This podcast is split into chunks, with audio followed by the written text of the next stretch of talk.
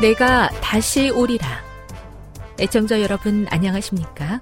여기는 AWR 희망의 소리 한국어 방송입니다. 본 방송은 천국 복음을 온 세상에 전파하기 위해 제7일 안식일 예수 재림교회가 설립한 세계 방송망입니다. AWR 희망의 소리는 유럽, 라틴 아메리카, 아프리카, 러시아, 아시아의 방송망을 통해 전 세계에 복음을 전파하고 있습니다. AWR 아시아 희망의 소리 방송국은 한국어 방송을 매일 5시간씩 송출하고 있습니다. 희망의 소리 방송은 인터넷과 스마트폰을 통해서도 언제나 청취하실 수 있습니다. 들으실 수 있는 인터넷 주소는 awr.org입니다. 유튜브로는 awr 코리아로 검색하시면 됩니다.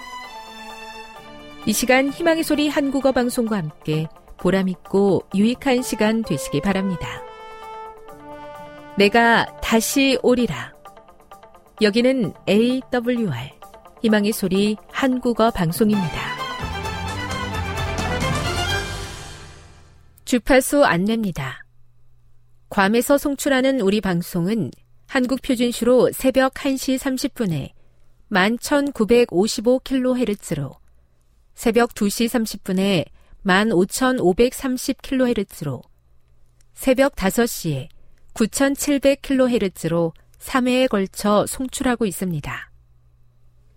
스리랑카에서 송출하는 우리 방송은 한국 표준시로 새벽 4시에 9,765kHz로 우즈베키스탄에서는 밤 9시에 15,530kHz로 타지키스탄에서는 밤 9시에 15,515kHz로 각각 1시간씩 방송하고 있습니다. 애청자 여러분의 많은 청취 바랍니다.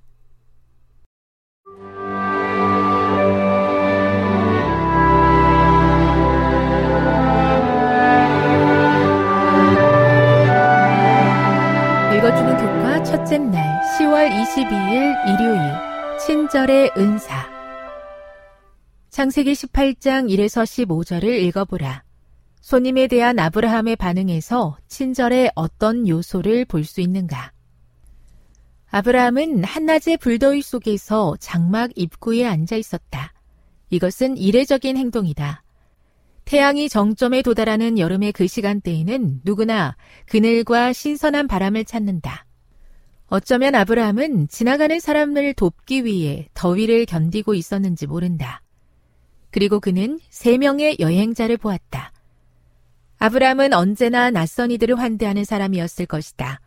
본문에서 그가 장막 입구에서 낯선 이들을 향해 달려갔다는 점은 우리가 주목할 만하다. 그는 길에 지친 여행자들이 자신에게 오기 전에 그들을 맞으러 나갔다. 아브라함은 그들에게 먼저 다가가는 사람이었다. 물을 조금 가져오게 하사 당신들의 발을 씻으시고 나무 아래에서 쉬소서. 내가 떡을 조금 가져오리니 당신들의 마음을 상쾌하게 하신 후에 지나가소서.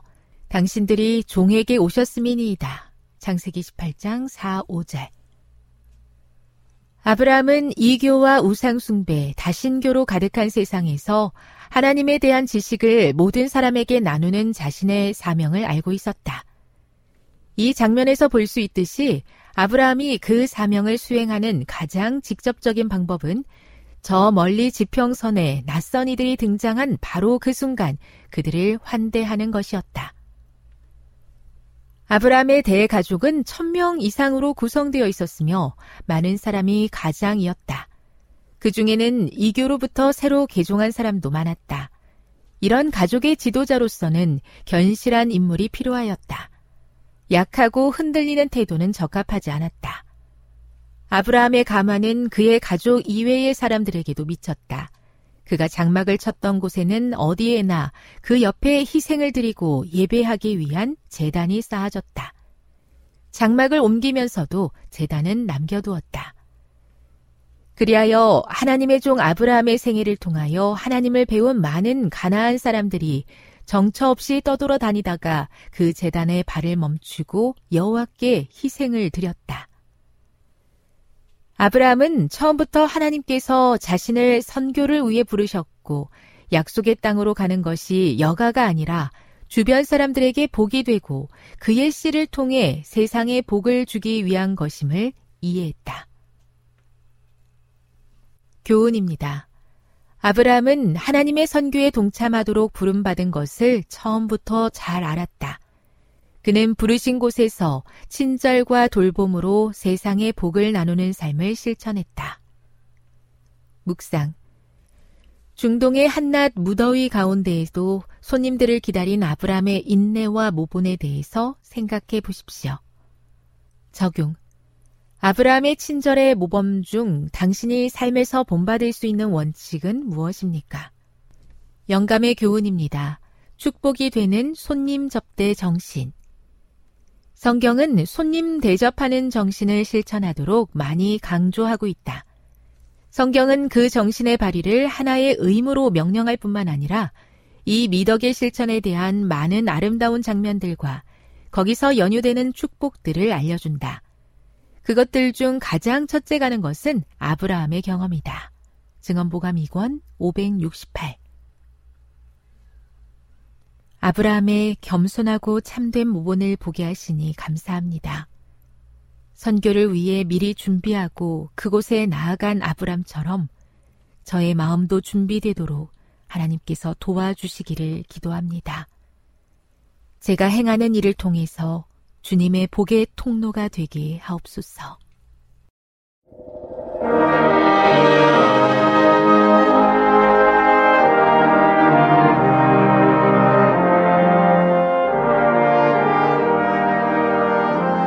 희망의 소리 청취자 여러분, 주 안에서 평안하셨습니까?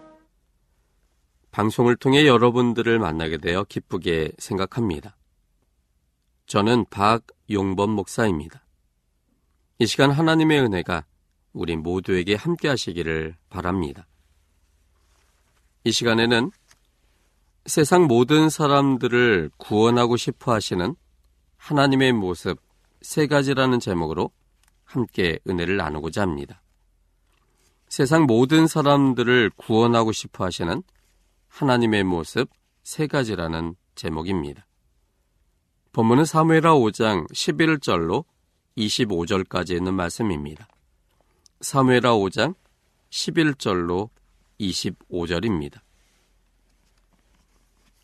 두로왕 히람이 다이색의 사자들과 백향목과 목수와 석수를 보내매 저희가 다윗을 위하여 집을 지으니 다윗이 여호와께서 자기를 세우사 이스라엘 왕을 삼으신 것과 그 백성 이스라엘을 위하여 그 나라를 높이신 것을 아니라.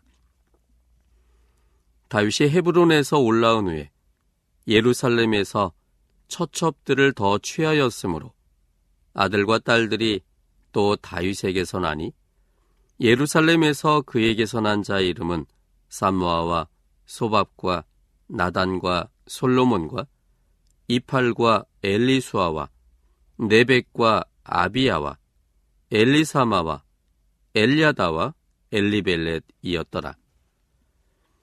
이스라엘이 다윗에게 기름을 부어 이스라엘 왕을 삼았다 함을 블레셋 사람이 듣고 다윗을 찾으러 다 올라오매 다윗이 듣고 요외처로 나가니라. 블레셋 사람이 이미 이르러 르바인 골짜기에 편만한지라. 다윗이 여호와께 물어 가로되 내가 블레셋 사람에게로 올라가리까? 여호와께서 저희를 내 손에 붙이시겠나이까? 여호와께서 다윗에게 말씀하시되 올라가라. 내가 단정코 블레셋 사람을 내 손에 붙이리라 하신지라. 다시 바알브라심에 이르러 거기서 저희를 치고 가로되 여호와께서 물을 흩음같이 내 앞에서 내 대적을 흩으셨다 하므로 그곳 이름을 바알브라심이라 칭하니라. 거기서 블레셋 사람들이 그 우상을 버렸으므로 다윗과 그 종자들이 치우니라. 블레셋 사람이 다시 올라와서 르바인 골짜기에 편만한지라. 다윗이 여호와께 묻자온데 가라사대 올라가지 말고 저희 뒤로 돌아서 뽕나무 숲을 맞은편에서 저희를 엄습하되 뽕나무 꼭대기에서 걸음 걷는 소리가 들리거든 곧 동작하라. 그때 여호와가 내 앞서 나가서 블레셋 군대를 치리라 하신지라. 이에 다윗이 여호와의 명대로 행하여 블레셋 사람을 쳐서 개바에서 게셀까지 이르니라. 우리는 지난 두 시간에 걸쳐서 세상 모든 사람들을 구원하고 싶어 하시는 하나님의 모습을 살펴봤습니다. 첫 번째의 모습은 하나님은 하나님의 백성들을 세상의 빛으로 사용하셔서 세상 모든 사람들을 구원하고 싶어 하시는 하나님의 모습이었습니다. 지난 시간에 살핀 것은 하나님은 하나님의 백성들의 내밀한 삶도 조명하셔서 은밀한 문제로 고통당하고 있는 모든 사람들을 구원하고 싶어 하시는 모습을 살펴보았습니다. 하나님은 그들의 잘못에 대하여 지적이나 정죄하지 아니하시고 때를 기다리셨고 그들이 하나님의 품성을 오해하지 않도록 행하셔서 결국 그들을 용서하시고 구원 속에 있기 원하시는 하나님에 대한 확신 속에 하나님을 개인의 구원자와 창조주로 받아들여 생명이 되게 하셨고 하나님을 사랑하게 됨으로 인하여 그들의 잘못도 고백하며 그들의 잘못된 행동도 바꾸는 사람으로 변화시키는 하나님임을 지난 시간에 살펴봤습니다. 오늘은 그 세 번째입니다. 셋째는 하나님은 하나님의 백성들에게 모든 사람들을 맡기셔서 사람들을 구원하고 싶어 하십니다. 하나님은 하나님의 백성들에게 모든 사람들을 맡기셔서 사람들을 구원하고 싶어 하십니다. 17절로 25절입니다. 사무엘하 5장 17절로 25절입니다. 이스라엘이 다윗에게 기름을 부어 이스라엘 왕을 삼았다함을 블레셋 사람이 듣고 다윗을 찾으러 다 올라오매 다윗이 듣고 요외처로 나가니라. 블레셋 사람이 이미 이르러 르바인 골짜기에 편만한지라. 다윗이 여호와께 물어 가로되 내가 블레셋 사람에게로 올라가리까? 여호와께서 저희를 내 손에 붙이시겠나이까? 여호와께서 다윗에게 말씀하시되 올라가라. 내가 단정코 블레셋 사람을 내 손에 붙이리라 하신지라. 다윗이 바알 브라심에 이르러 거기서 저희를 치고 가로되 여호와께서 물을 흩은 같이 내 앞에서 내 대적을 흩으셨다 하므로 그곳 이름을 바알 브라심이라 칭하니라. 거기서 블레셋 사람들이 그 우상을 버렸으므로 다윗과 그 종자들이 치우니라. 블레셋 사람이 다시 올라와서 르바임 골짜기에 편만한지라. 다윗이 여호와께 묻자온데 가라사대 올라가지 말고 저희 뒤로 돌아서 뽕나무 숲을 맞은편에서 저희를 엄습하되 뽕나무 꼭대기에서 걸음 걷는 소리가 들리거든 곧 동작하라. 그때 여호와가 뇌 앞서 나가서 블레셋 군대를 치리라 하신지라. 이에 다윗이 여호와의 명대로 행하여 블레셋 사람을 쳐서 게바에서 게셀까지 이르니라.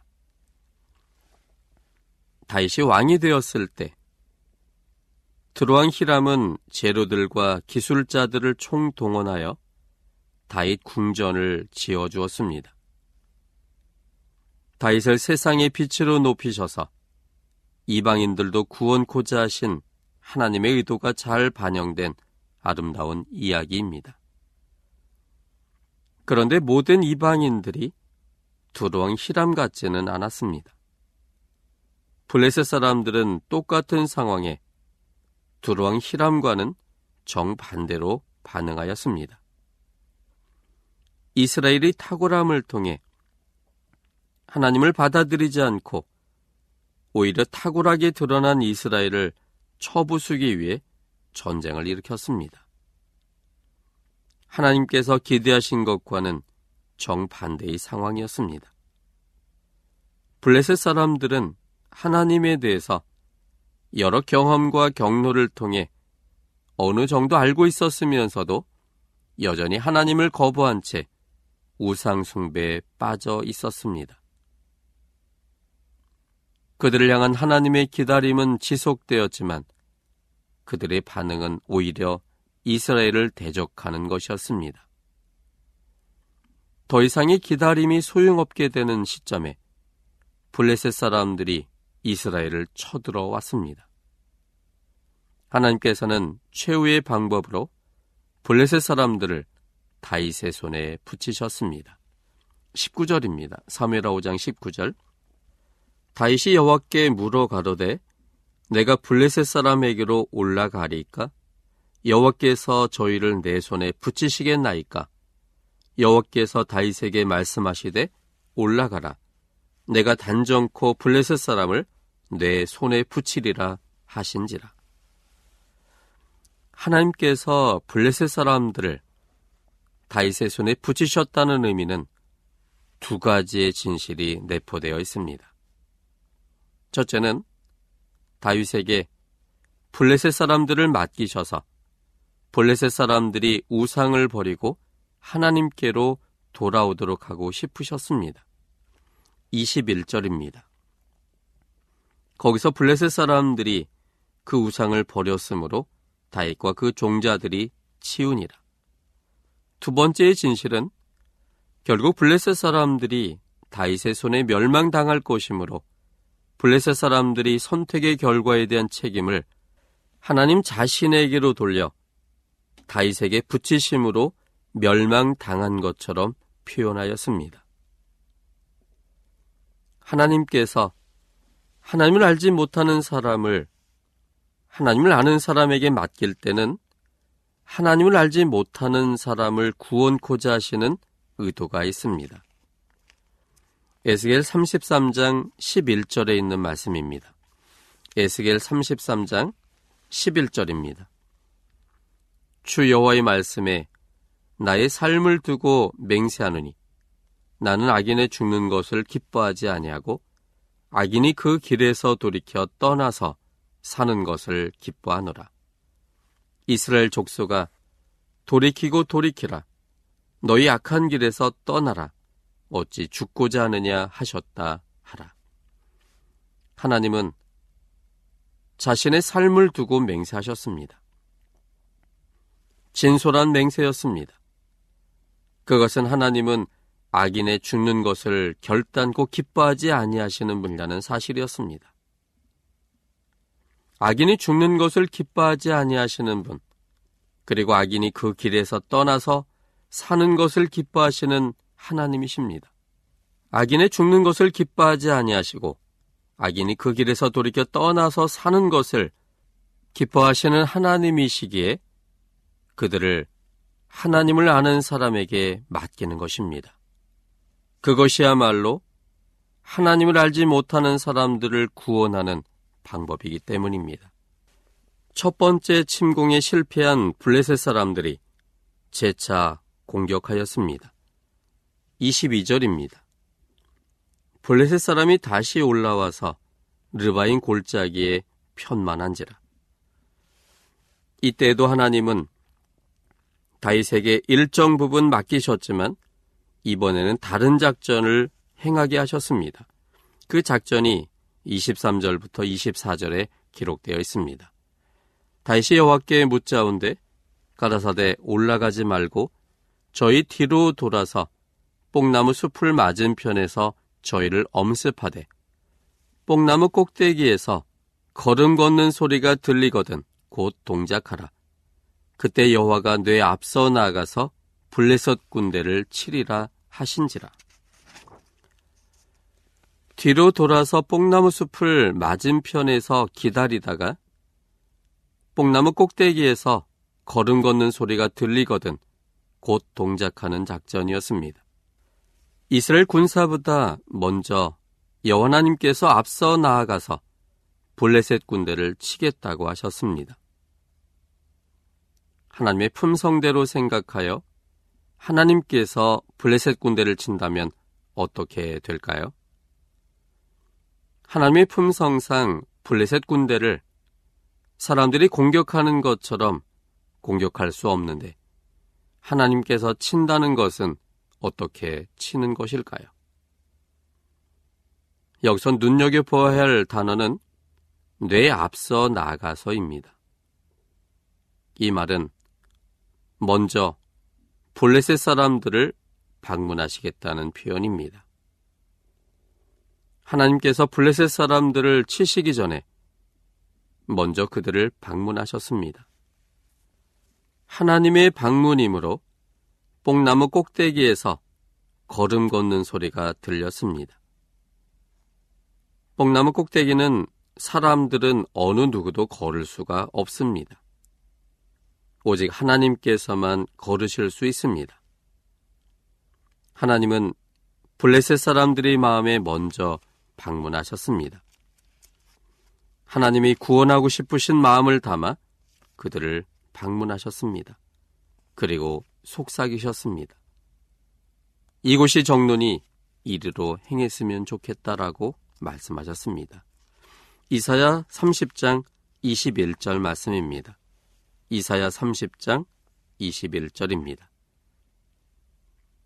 너희가 우편으로 치우치든지 좌편으로 치우치든지 뇌 뒤에서 말소리가 뇌 귀에 들려 이르기를 이것이 정론이 너희는 이리로 행하라 할 것이며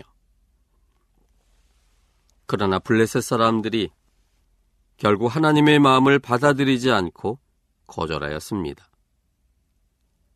그 거절의 결과로 인한 결과가 생명과 끊어지는 것, 곧 죽음이었습니다. 그래서 25절, 즉 사무엘하 5장 25절은 이렇게 기록하고 있는 것입니다.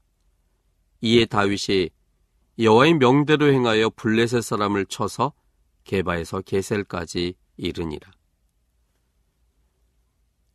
하나님께서 먼저 블레셋 사람들을 방문하신 이유는 그들을 구원하고 싶으셨기 때문입니다. 요한복음 12장 47절에 있는 말씀입니다. 요한복음 12장 47절입니다. 사람이 내 말을 듣고 지키지 아니할지라도 내가 저를 심판하지 아니하노라. 내가 온 것은 세상을 심판하려 함이 아니요 세상을 구원하려 함이로라. 사람들이 예수님의 말을 듣고도 지키지 않는 선택을 한다 할지라도 예수님은 그 사람을 정죄하거나 심판하지 않으십니다. 사람이 예수님 말을 듣고도 지키지 아니할지라도 정죄나 심판하지 않는 이유는 사람에게 의지의 자유, 즉 선택의 자유를 보장하시기 때문입니다. 사람이 예수님 말을 듣고 지키든 안 지키든 그것은 하나님께서 사람에게 주신 선택의 자유의 영역입니다. 선택의 자유를 주신다는 것은 어떤 선택도 할 수 있다는 것을 의미합니다. 그러므로 사람이 하는 선택이 하나님이 기대하는 것과 반대의 선택이라 할지라도 하나님은 사람의 선택을 인정하겠다는 것입니다. 그러므로 사람이 예수님 말을 듣고 지키지 아니할지라도 예수님은 저를 심판하지 않는 것입니다. 그러나 예수님의 말을 듣고 지키지 아니하는 사람을 예수님이 방문하시는 이유는 그가 한 선택에 대하여 정지하거나 심판하거나 벌 주기 위한 것이 아니라 그의 선택의 결과가 결국은 하나님과의 분리이고 하나님과의 분리는 생명과의 분리여서 영원한 사망이 될 수밖에 없기 때문에 그를 여전히 사랑하시는 예수님은 그가 선택한 것이 무엇인지를 가르쳐 주고 영원한 생명이 무엇임을 제시하셔서 그에게 주신 선택의 자유로 하나님을 선택하게 되므로 영원한 구원과 생명을 주게 하기 위해서 우리 주님께서 그 사람을 방문하시는 겁니다. 예수님께서 이 땅에 오시는 이유도 그것 때문이었습니다. 예수님은 내가 이 지구에 온 것은 온 세상 사람들을 심판하려 하기 위해서 오신 것이 아니라 세상 사람들을 구원하기 위해서 오셨다라고 말씀하신 겁니다. 뿐만 아니라 하나님의 방문은 사람들의 운명적 선택을 지연시키고 결과적으로는 그 지연된 시간 속에 그들의 마음이 돌려져서 생명 속에 있게 하기 위한 기회를 만들기 위해서입니다. 창세기 11장 5절에 있는 말씀입니다. 창세기 11장 5절입니다. 노홍수 이후에 사람들이 자신들의 죄의 본성에 따라 하나님을 거절하고 대항하기로 그렇게 선택했습니다. 하나님을 믿지 못하여 스스로 구원 속에 두게 하기 위한 그들의 행위는 바벨탑을 짓는 일을 통해 드러났습니다. 바벨탑 사건은 바벨탑을 쌓는 그 의도가 하나님에 대한 불신과 스스로 구원을 이루고자 하는 하나님과의 분리를 경험케 하는 매우 심각한 상태입니다. 그때 하나님은 그들을 방문하셨습니다. 창세기 11장 5절입니다. 여호와께서 인생들의 쌓는 성과 대를 보시려고 강림하셨더라. 이것이 마치 사람들이 쌓는 성과 대에 대하여 모르시기 때문에 그걸 보려고 강림하셨다라고 해석한다면 그것은 하나님의 전지전능함을 모르고 판단하는 것입니다. 하나님은 다 아시고 방문하셨습니다. 시간을 벌기 위해서입니다. 그들의 생각이 얼만큼 사망에 이르렀는지, 그리고 생명적인 것은 무엇인지, 오해하고 있는 하나님의 품성의 진실은 무엇인지를 그들에게 방문하셔서 가르쳐 주심으로 그들이 주신 선택의 자유로 하나님의 사랑에 감동함으로 하나님을 창조주로 선택하게 하여 구원에 이르게 하기 위하여 하나님께서 그들을 방문하신 것입니다. 창세기 6장 5절로 6절에 있는 말씀입니다.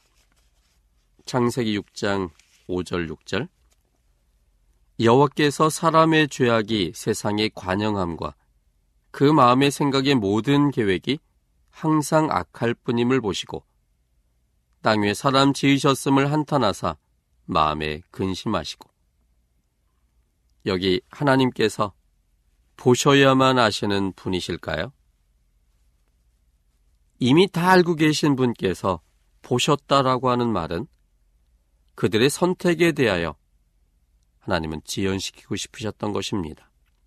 그리고 지연되는 시간 속에 그들의 마음에 새로운 사랑의 모습을 보여주셔서 그 사랑에 감동하여 하나님을 선택하게 함으로 생명 속에 있게 하기 위하여 하나님이 최후로 그들을 방문하시는 장면인 겁니다. 창세기 18장 21절에는 소돔성을 방문하시는 하나님의 모습이 기록되어 있습니다. 창세기 18장 21절에 있는 말씀을 함께 보겠습니다. 창세기 18장 21절입니다. 내가 이제 내려가서 그 모든 행한 것이 과연 내게 들린 부르짖음과 같은지 그렇지 않은지 내가 보고 알려 하노라. 소돔성에서 어떤 일이 벌어졌는지 그리고 사람들의 지금 선택이 무엇인지는 전지전능하신 하나님은 이미 알고 계십니다. 이미 알고 계신 하나님께서 그것이 정말 무엇인지를 보고 알려고 내려왔다라고 말했다면 그것은 사실이 아니라 그들의 선택에 대하여 운명적으로 인정해야 될 그 지점이 왔을 때 우리 주님은 시간을 좀 지연시키면서 그들의 선택이 사망임을 보여주시고 생명의 길이 있다는 사실도 제시하셔서 생명의 길을 선택하도록 하기 위한 시간을 벌고자 하는 하나님의 의도 때문인 것입니다.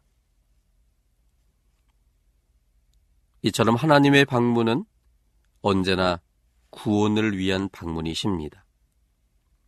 그러나 하나님의 방문이 그들에게 효과가 없을 때, 더 이상 하나님께로 돌이키지 않을 것이 확증될 때, 하나님은 그들의 선택대로 인정하실 수밖에 없게 됩니다. 이때 하나님의 가슴은 불바다가 됩니다. 구원하고 싶지만 강제하지 못하는 하나님의 품성대로 그들의 선택을 인정할 수밖에 없을 때의 그 안타까움으로 하나님의 마음은 속이 타들어가는 불바다가 됩니다.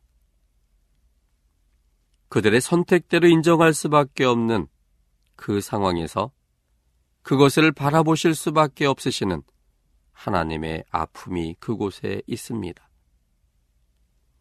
그래서 블레셋 사람들이 선택임에도 불구하고 본문은 25절의 표현처럼 여호와의 명대로 다윗이 행하여 블레셋을 쳤다라고 기록하고 있는 것입니다. 하나님은 하나님을 아는 사람들에게 하나님을 몰라서 거절하는 사람들을 구원하고 싶으셔서 그들을 맡겨 주셨습니다. 우리가 아는 하나님을 소개하여 그들이 하나님께로 돌아와 구원받기를 하나님은 간절히 원하십니다. 그러므로 우리의 다양한 직업은 나의 직업을 통해서 만나는 다양한 사람들을 구원하기 위해 하나님께서 주신 직업입니다. 우리가 사는 곳이 다양한 이유는 내가 사는 곳에서 만나는 사람들을 구원하기 위해 하나님의 섭리로 이곳에 살고 있는 것입니다. 우리의 나이가 다양한 이유는 연령에 맞는 사람들과 교제하여 그들을 구원코자 하신 하나님의 마음이 담겨 있습니다. 우리는 모든 사람들, 특히 나와 관련되고 나의 반경에 있는 사람들의 구원을 위해 보낸 제사장들입니다. 모든 사람들을 구원하고 싶으신 하나님의 마음을 아셔서 내 가족과 내 이웃과 내 삶에 관계된 사람들에게 하나님을 소개하여 구원에 이르게 하는 우리들이 되어야 합니다. 하나님은 세상 모든 사람들을 구원하고 싶어 하시는 아버지 하나님이십니다. 하나님은 벌 주시는 분이 아니라 구원하고 싶어 하시는 분이십니다. 그래서 하나님의 백성들을 세상의 빛으로 사용하셔서 그리고 하나님의 백성들의 내밀한 삶을 조명하셔서 그리고 하나님의 백성들에게 모든 사람들을 맡기셔서 모든 사람들을 구원하고 싶어 하십니다. 우리들은 하나님의 구원의 열망에 동참하는 특권을 가지게 되었습니다. 하나님의 구원의 열망을 우리도 느끼고 확신할 때 드디어 우리들도 신의 성품에 참여하는 사람들이 됩니다.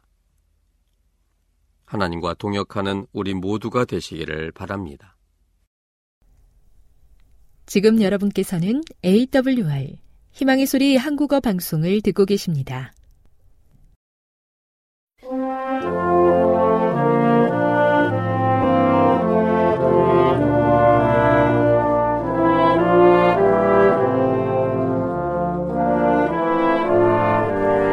여러분 한 주 동안 평안하셨습니까? 하나님의 평화가 임하기를 기원합니다. 한국연합회 성경연구소장 임봉경 목사입니다. 이 방송을 들으시는 여러분 모두를 주님의 이름으로 환영합니다. 오늘도 여러분에게 하나님의 사랑과 예수님의 측량할 수 없는 은혜와 진리의 성령님의 감동하심이 함께 하시기를 바랍니다. 오늘은 엘렌 화이트는 아이들에게 개나 고양이를 만지지 말라고 말했는가라는 흥미로운 질문을 살펴보겠습니다. 어떤 분이 이렇게 질문했습니다. 에, 저희 교회에 출석하는 한 부인이, 부인이 개나 고양이 같은 동물들은 부정하므로 아이들이 그것과 함께 놀게 해서는 안 된다고 말합니다. 제가 이해하기로는 레기 11장은 먹는, 것, 먹는 것에 대해 말하지 부정한 짐승을 만지는 것에 대해서는 말하지 않습니다. 엘렌 화이시 애완동물에 대해서 어떤 태도를 가지고 있었는지 아시는지요? 그녀가 진짜로 아이들에게 개나 고양이를 만지지 말라고 하셨나요? 야, 이런 질문입니다. 참 재밌는 질문이죠. 다양한 질문들이 나오고 있습니다. 에, 성경 레기 11장이 주로 음식물에 관해 말하고 있다는 말에는 동의합니다. 레기 11장은 부정한 짐승의 죽은 시체, 사체를 만지는 자들이 그 사체를 만지면 얼마 동안 의식적으로 부정해진다고 말합니다. 네, 그러나 살아있는 짐승을 만짐으로써 부정해지는 것에 대해서 에, 견고하지 않습니다. 아, 그러니까 예를 들어 보면 11장 4절에서 낙타는 부정한 짐승에 들어 있습니다. 그러나 그 당시 하나님의 백성들이 낙타를 소유하거나 또 낙타를 타거나 또 낙타를 만져서도 안 된다고 금하지는 않았습니다. 왜냐하면 그런 낙타 같은 짐승들을 그 근동 지방에서는 자주 탈 것으로 사용했기 때문이죠. 그런데 어떻게 안 만질 수 있겠습니까? 같은 원칙이 말이나 낙에도 적용될 수 있겠죠? 그것들이 부정한 짐승에 속해 있지만은 그러나 에, 늘 타고 다니는 탈 것에 속했기 때문에 만질 수밖에 없었습니다. 이런 동물들을 만지지 않고는 돌볼 수도 없고 탈 수도 없고 또 생산적으로 계속해서 사용할 수도 없을 것입니다. 에, 그러니까 성경적인 개념은 이렇습니다. 에, 죽은 동물의 사체를 만지면 부정해지지만은 살아있는 짐승을 만져서 부정해진다라고 말하진 않습니다. 에, 그렇다면 엘렌 화이트는 어떨까요? 우리는 엘렌 화이트이 아이들에게 애완동물을 가까이 하지 말라고 그만 진술도 찾을 수 없습니다. 네, 화인 여자, 화인 여사 자신도 호주에 체류 갔을 때 개 한 마리를 기르고 있었습니다. 그녀는 에, 그 개를 디글랏 빌레셀이라고 이름을 지어줬는데요. 아마도 수상한 적이라고 여기는 자들에게 매우 사납게 또 대하고 또 집을 방어했기 때문에 지어준 그런 이름으로서 순찰견이었습니다. 에, 화인 여사가 그 계획에 애정을 갖고 또 성경의 이름을 붙여 주었던 것으로 보입니다. 참 재밌는 에, 일화죠. 그 개가 화인 여사에게 매우 특별했다는 또 다른 표는 에, 그녀가 미국으로 돌아갈 때 에, 호주에서 있을 때 호주의 친구들이 사진첩을 선물했는데요. 온통 에, 그 사진들이 개와 함께한 사진들로 가득 차 있었습니다. 그러니까 엘렌 화이트이 그 개를 매우 아끼고 사랑했다는 거죠. 다음은 에, 엘렌 화이트의 손자인 아서 화이트이 엘렌 화이트의 정기 제5권 19쪽에서 이런 문제에 대해서 쓴 적이 있습니다. 잘 들어보시기 바랍니다. 빛바랜 사진들이 호주에서 그녀가 수행한 사업에 관한 이야기를 이해하는데 도움이 된다. 에덜레이드에는 전기 수치로 요양원이 있다. 화인 여사가 방문했던 아담한 교회들의 사진이 있는데 집회소가 필요했던 신자의 무리를 돕기 위해 그녀가 투자했던 곳들이다.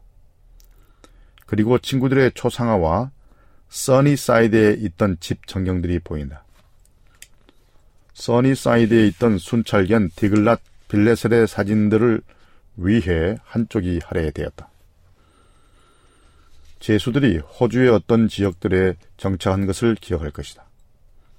그들의 후손들 일부가 선조들의 성향을 물려받은 것처럼 보이는데 훌륭한 순찰견들을 써니사이드에서 매우 실용적인 목적을 위해 사용하였다 라고 기록하고 있습니다. 예, 그러므로 성경이나 화잇 여사의 글들에서 부정한 짐승이라는 이유 때문에 개나 고양이 등 애완동물을 절대 만지지 말라고 경고, 경고한 근거를 찾을 수 없습니다. 또 애완동물을 기르면 안 된다는 말도 찾을 수 없습니다.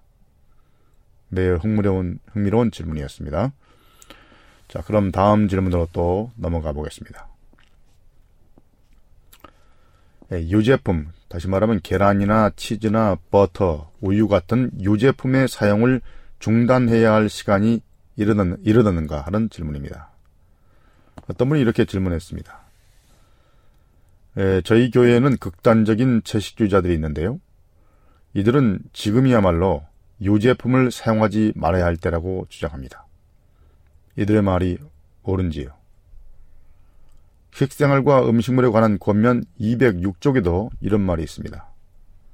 나는 우유와 크림, 버터, 계란 등을 먹는 것이 더 이상 안전하지 않을 때가 오면 하나님께서 다음과 같은 사항을 보여주실 것임을 말하고 싶다. 예, 건강계획에 극단을 삼가야 한다. 우유와 버터와 계란 등을 사용하는 문제는 저절로 예, 해결될 것이다. 현재 우리는 이러한 점에 부담을 갖지 않는다. 모든 사람들이 그대의 온건함 또는 중용을 알도록 하라. 네, 아주 좋은 질문이고 음식물과 관련된 예, 질문입니다. 또 좋은 예, 엘렌 와이스의 진술을 인용했습니다. 예, 화인 여사가 유제품을 건강계획 문제와 결부시키지 않고 어떤 우리의 안전상의 문제로 말한 것에 흥미를 느낍니다. 네, 어떤 재, 재림교인들은 유제품 문제를 건강 문제로 보지만 화인 여사는 그렇게 하지 않았습니다. 다시 말해서 요즘 어떤 사람들처럼 그녀는 유제품이 본질적으로 건강에 좋지 못한 식품이라고 주장하지 않고 언젠가는 그 유제품을 먹는 것이 안전하지 않을 때가 올 것이라고 말한 것이죠. 유제품을 절대로 먹지 마라. 그것은 건강에 해롭다. 이렇게 말한 것이 아니라 에, 곧 그런 유제품들을 자동적으로 끊어야 할 시기가 올 것이다. 라고 말한 것입니다. 예, 질문자가 위에서 인용한 대로입니다. 예, 질문자가 인용한 같은 쪽 바로 위에서 또 다른 말을 우리가 예, 눈여겨 볼 수 있는데 화인 여사는 이런 식품을 끊는 것을 에, 극단적으로 끊는 것을 환란을 때를, 때를 자초하는 것과 동일하도 그렇게 말하면서 극단적으로 유다, 유제품 모두 다 에, 끊으면 죽음에까지 이를 수 있다고 말하고 있습니다.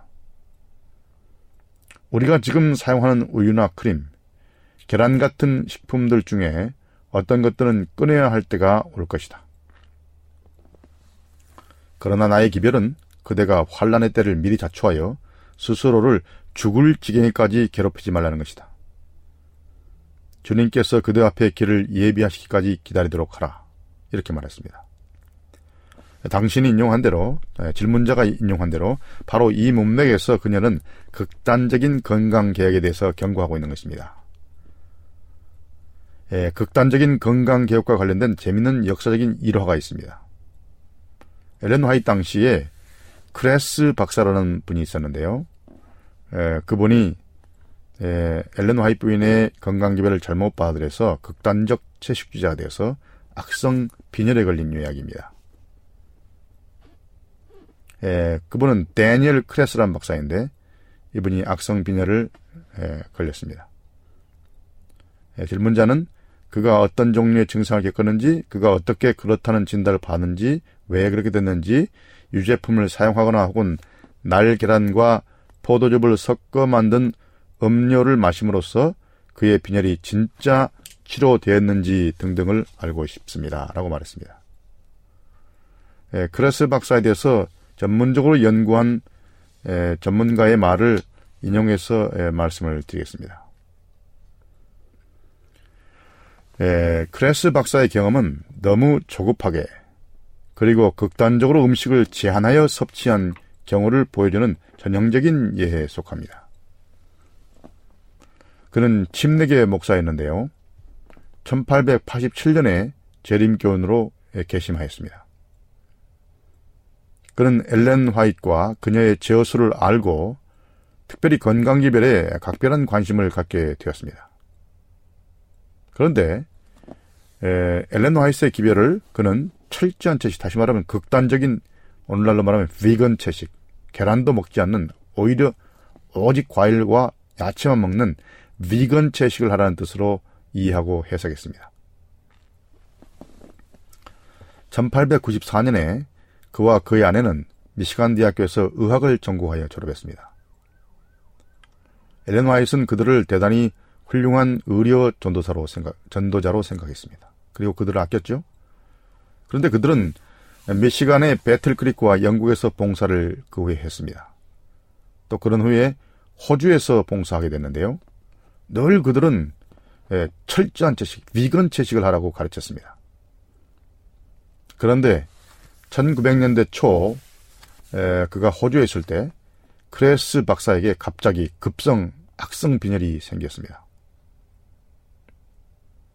오랫동안 그가 영양을 골고루 섭취치 못하고 극단적인 채식주의자로 살았기 때문에 그런 빈혈이 온 것입니다. 치유를 위해 기도했지만 계속 병이 악화되어 자신의 장례를 계획하고 언제든 죽을 준비를 할 그런 지경까지 이르게 되었습니다.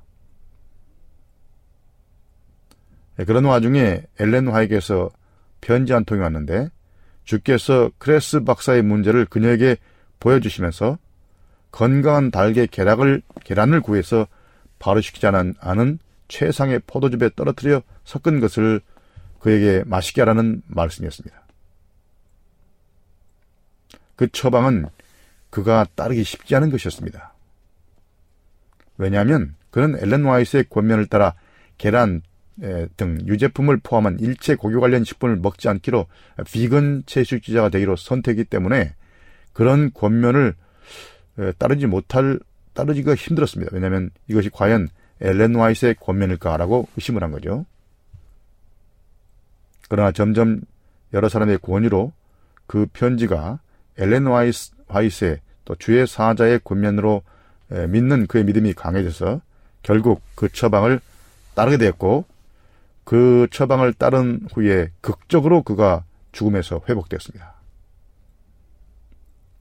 그는 후에 미국으로 돌아와 플로리다 위생병원의 사무실에서 일하면서 아주 건강하게 90세까지 일하다가 94세에 조원에서 잠들게 되었습니다. 아주 장수했습니다. 그가 건강 계획을 다시 이해하고 예, 균형진 식사로 들어왔을 때 그가 더 오래 살고 건강하게 되었습니다. 크레스 박사 이야기는 상당히 극적입니다. 그 하나는 미국에서 배로 그 편지가 적시에 그에 도착했다는 것이 참 예, 극적입니다. 당시에 크레스 박사를 돌보던 사람들은 그가 음식을 거의 삼킬 수도 없는 지경이었지만 포도즙에 섞은 날 계란은 그가 에, 편안하게 삼킬 수 있는 것이었다고 말했습니다. 그의 치유 사례는 주변의 이야기거리가 되었고 이미 무덤에 있어야 했지만 그렇게 되지 않은 그 사람을 보러 많은 사람이 그를 방문했습니다. 이 이야기는 건강기별이 극단으로 치우쳐서는 안 된다는 것을 대단히 잘 보여주는 역사적인 일화입니다.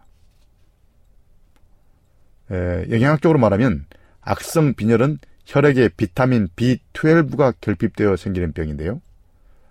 그것은 위산의 생성이 매우 저조한 50대 이상의 사람들에게 빈발합니다. 위산은 내부 필수인자, 즉 음식에서 나오는 B12에 달라붙는 전달 물질을 적절하게 형성시키는 데 필요합니다. 비타민과 이 전달 물질의 결합물이 아래 소장까지 내려가서 거기서 B12가 흡수됩니다. 장에서도 장에 있는 박테리아도 B12를 만들지만 우리는 그것을 에, 흡수할 수 없습니다. 왜냐하면 자정적으로 흡수할, 게 만, 흡수할 수 있게 만드는 전달 물질과 결합되지 않았기 때문에 박테리아가 만드는 에, 그런 B12를 흡수할 수 없습니다. 주께서 엘렌 화이트에게 크레스 박사가 섭취한다고 말씀하신 포도죽과 날 에, 계란의 혼합물을 통해 계란이 v, B12의 원료가 된 것입니다. 왜냐하면 비타, 그 비타민은 동물성 원료에서만 나오기 때문입니다. B12의 어떤 형태가 발효된 콩 제품에서 생기지만 그런 형태는 인체 내에서 잘 기능하지 못합니다. 그러니까 유제품을 적절하게 사용하는 것은 B12를 생성하는데 도움이 되는 것이죠. 다음 시간에도 이와 연관된 질문을 살펴보겠습니다. 그럼 다음 시간까지 평안을 빕니다. 안녕히 계십시오. 감사합니다.